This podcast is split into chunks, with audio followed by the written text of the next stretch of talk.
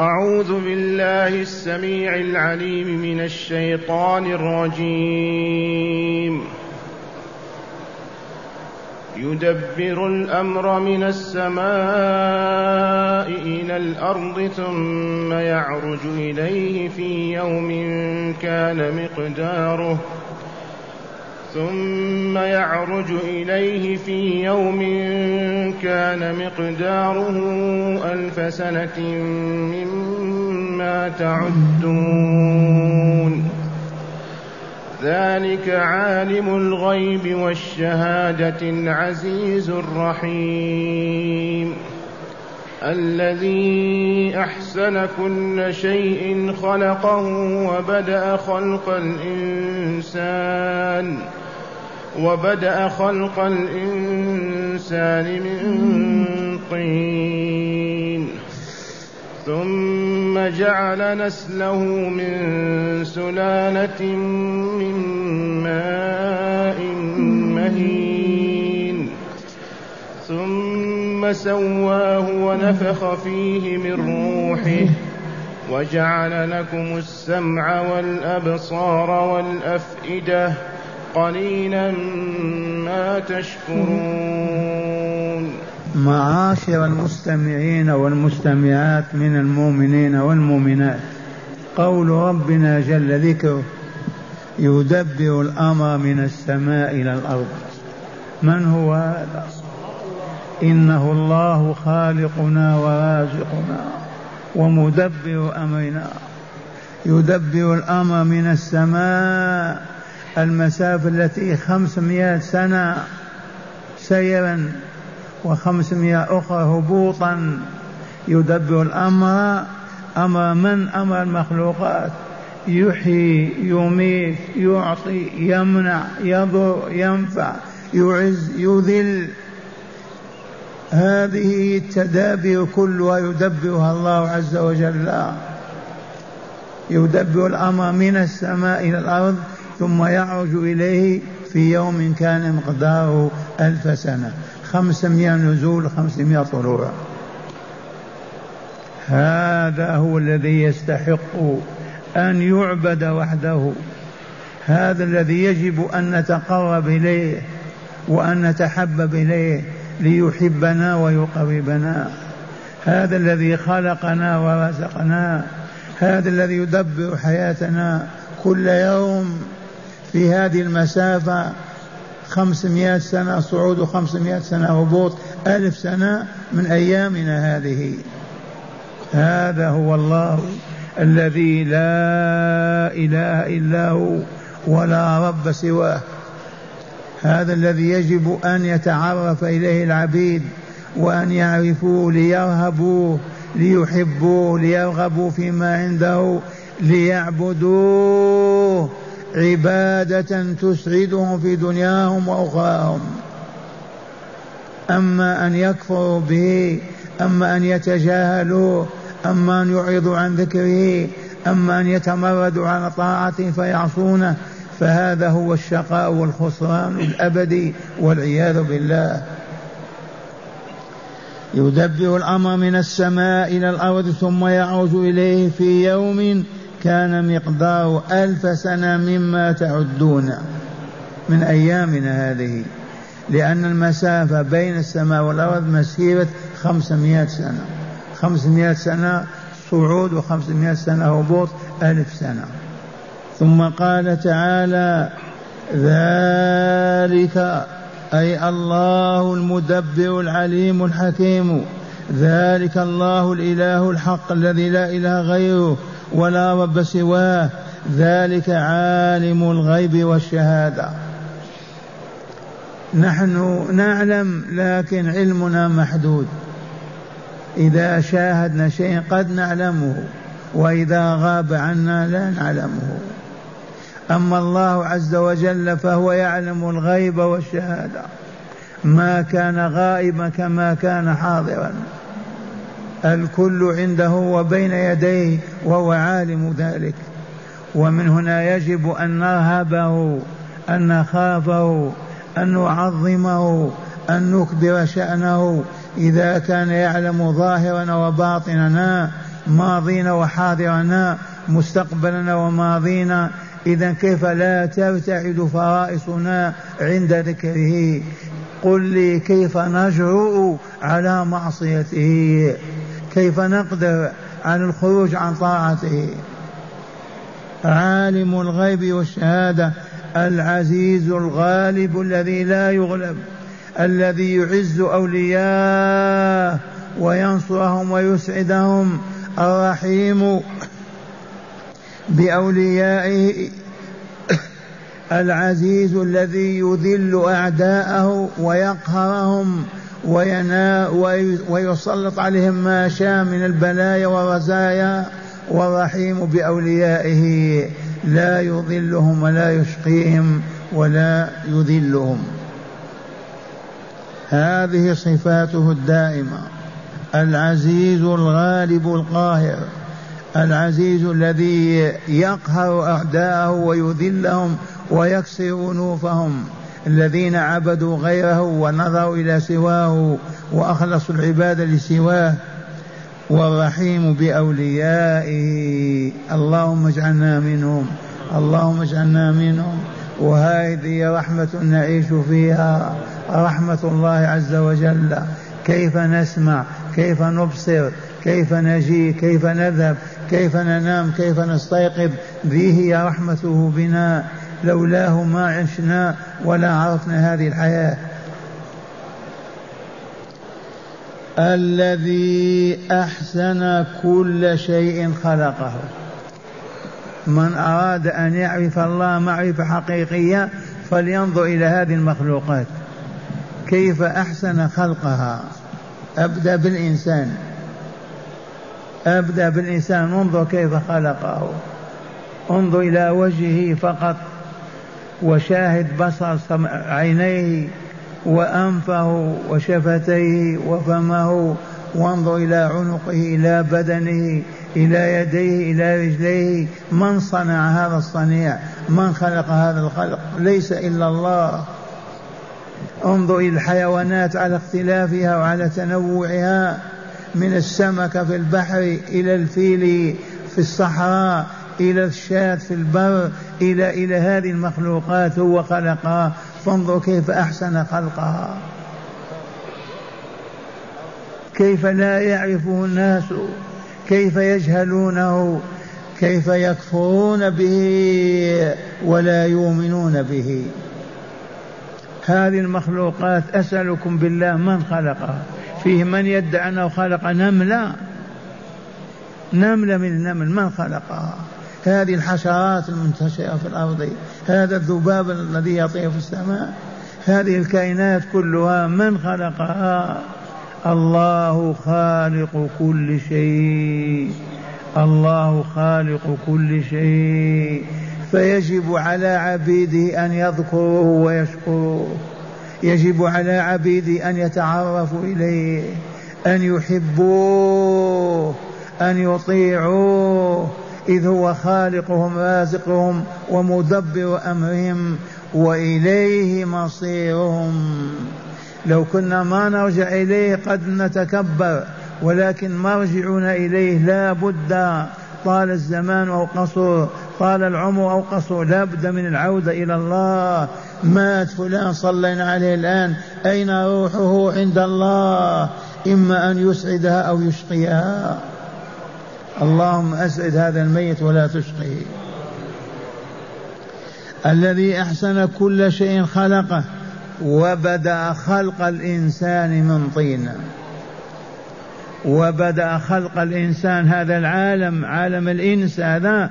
أبونا آدم عليه السلام من أين خلقه الله؟ من إيه مادة؟ من الحديد من العاج من الساج من الخشب من الحطب من أية مادة؟ إنها مادة الطين. والله العظيم.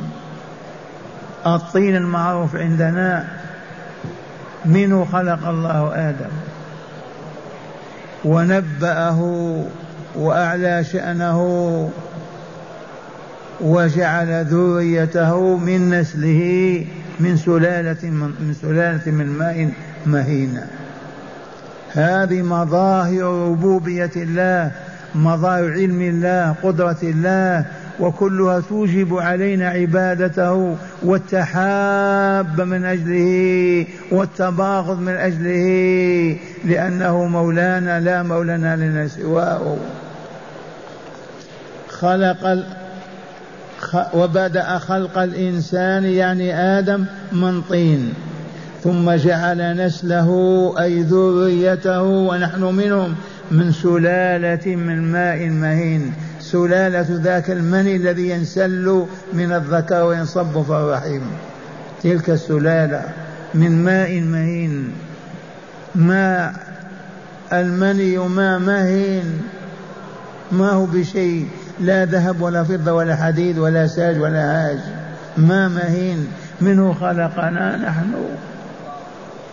خلق أبانا من طين وخلقنا من سلالة من ماء مهين. كيف نكفر بالله؟ ويل للكافرين بالله.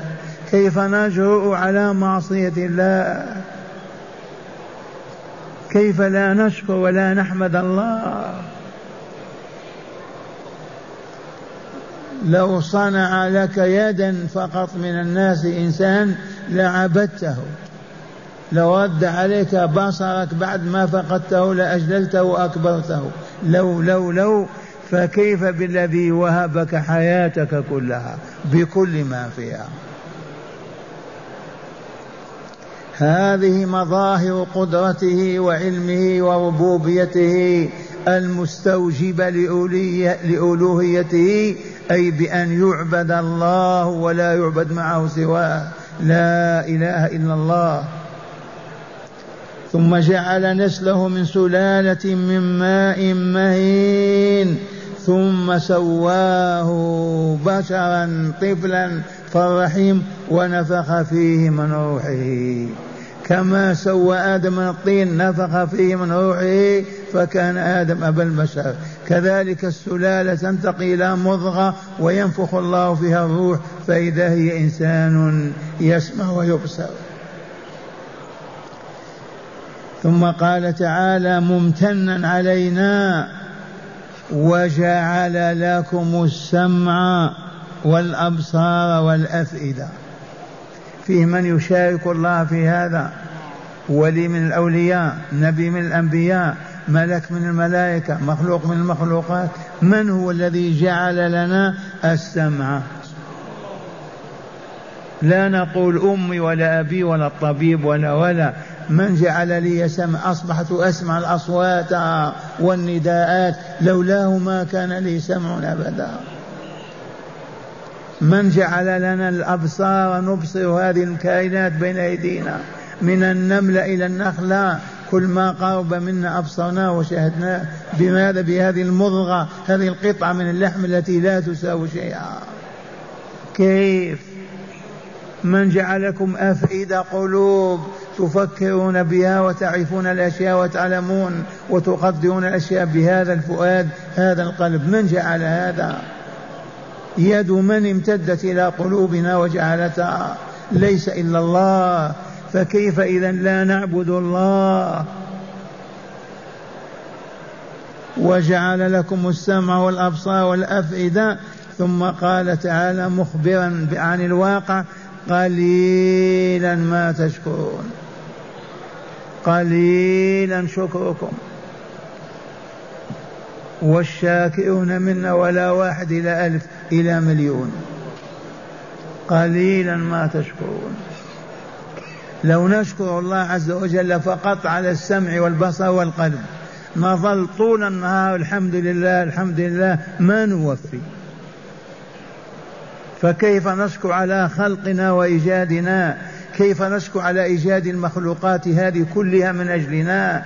كيف نشكر على إيجاد عالم السعادة الجنة من أجلنا؟ عالم الشقاء والنار من أجلنا؟ كيف نشكره ما نقدر على شكره.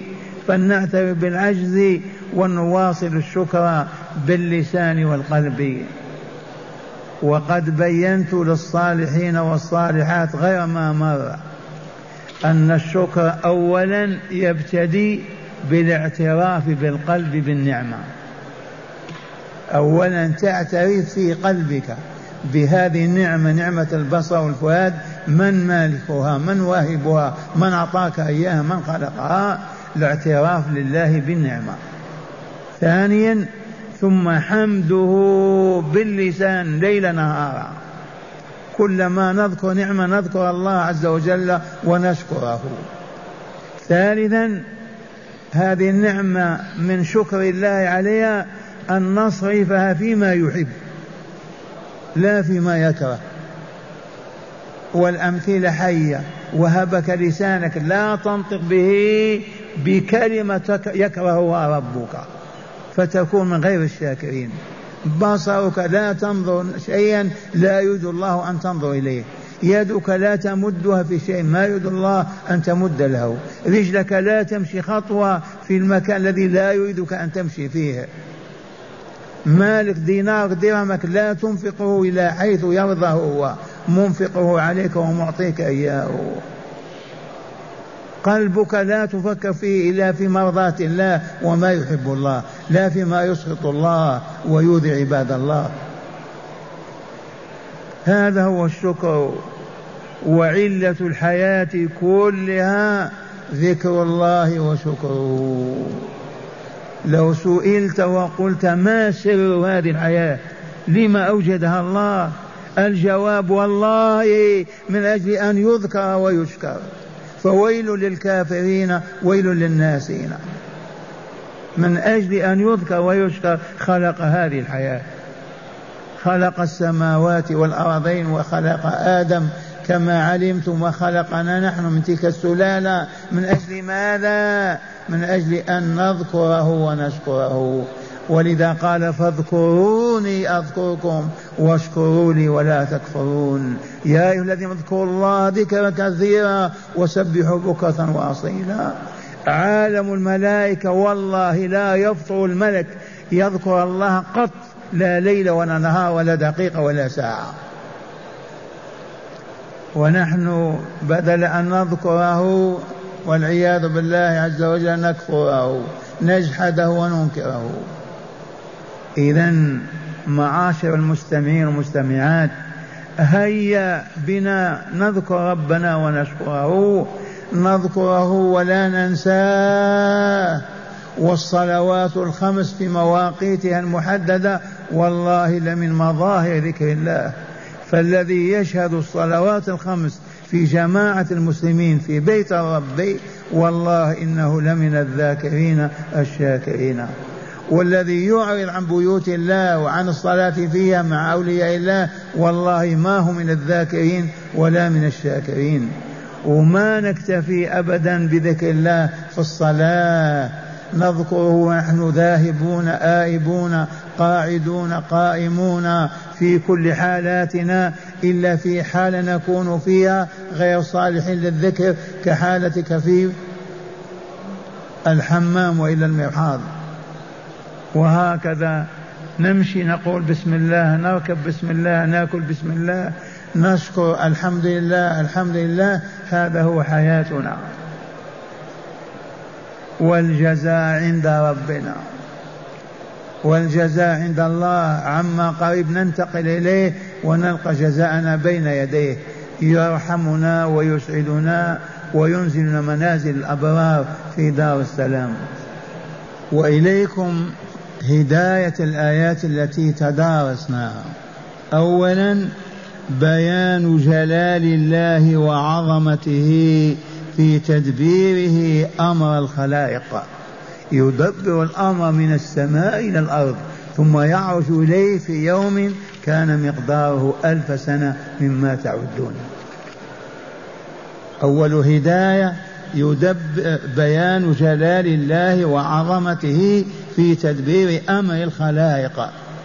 ثانيا بيان صفات الله تعالى من العلم والعزة والرحمة. ولله مئة اسم إلا اسما واحدا وهذا الصفات من أسمائه. ثالثا بيان كيفية خلق الإنسان ومادة خلقه. عرفنا مادة الخلق ما هي؟ لآدم الطين ولأولاده المني. مادة خلق آدم ما هي؟ الطين المعروف. ومادة خلقنا نحن ذريته الماء المهين المني. بيان كيفية خلق الإنسان ومادة خلقه. رابعا شكر العباد إن شكروا لا يوازي نعم الله تعالى عليهم. إن شكرنا الليل والنهار ما يوازي. لو تشكر طول العام توازي فقط نعمة البصر نعمة اللسان نعمة السمع نعمة وجودك. فلهذا نذكر الله ونشكر ليل نهارا ما نسكت ابدا إلا في حال حاجة تستدعي السكوت. دائما ذكر الله وشكره. خامسا وجوب شكر النعم بالاعتراف بها وذكرها وحمد الله تعالى عليها وصرفها في مرضاته. كما بينت لكم اولا يجب أن نعترف بهذه النعم بأن المنعم هو الله في قلوبنا. ثم نترجم ذلك الاعتراف بالقلب بكلمة الحمد لله الحمد لله الحمد لله ثالثا نصرفها فيما يحب لا فيما يكره. عرف الأبناء والإخوان هذه قولوا اللهم اجعلنا من الذاكرين الشاكرين. اللهم اجعلنا من الذاكرين الشاكرين. اللهم اجعلنا من الذاكرين الشاكرين. والآن مع الأسئلة والإجابات عنها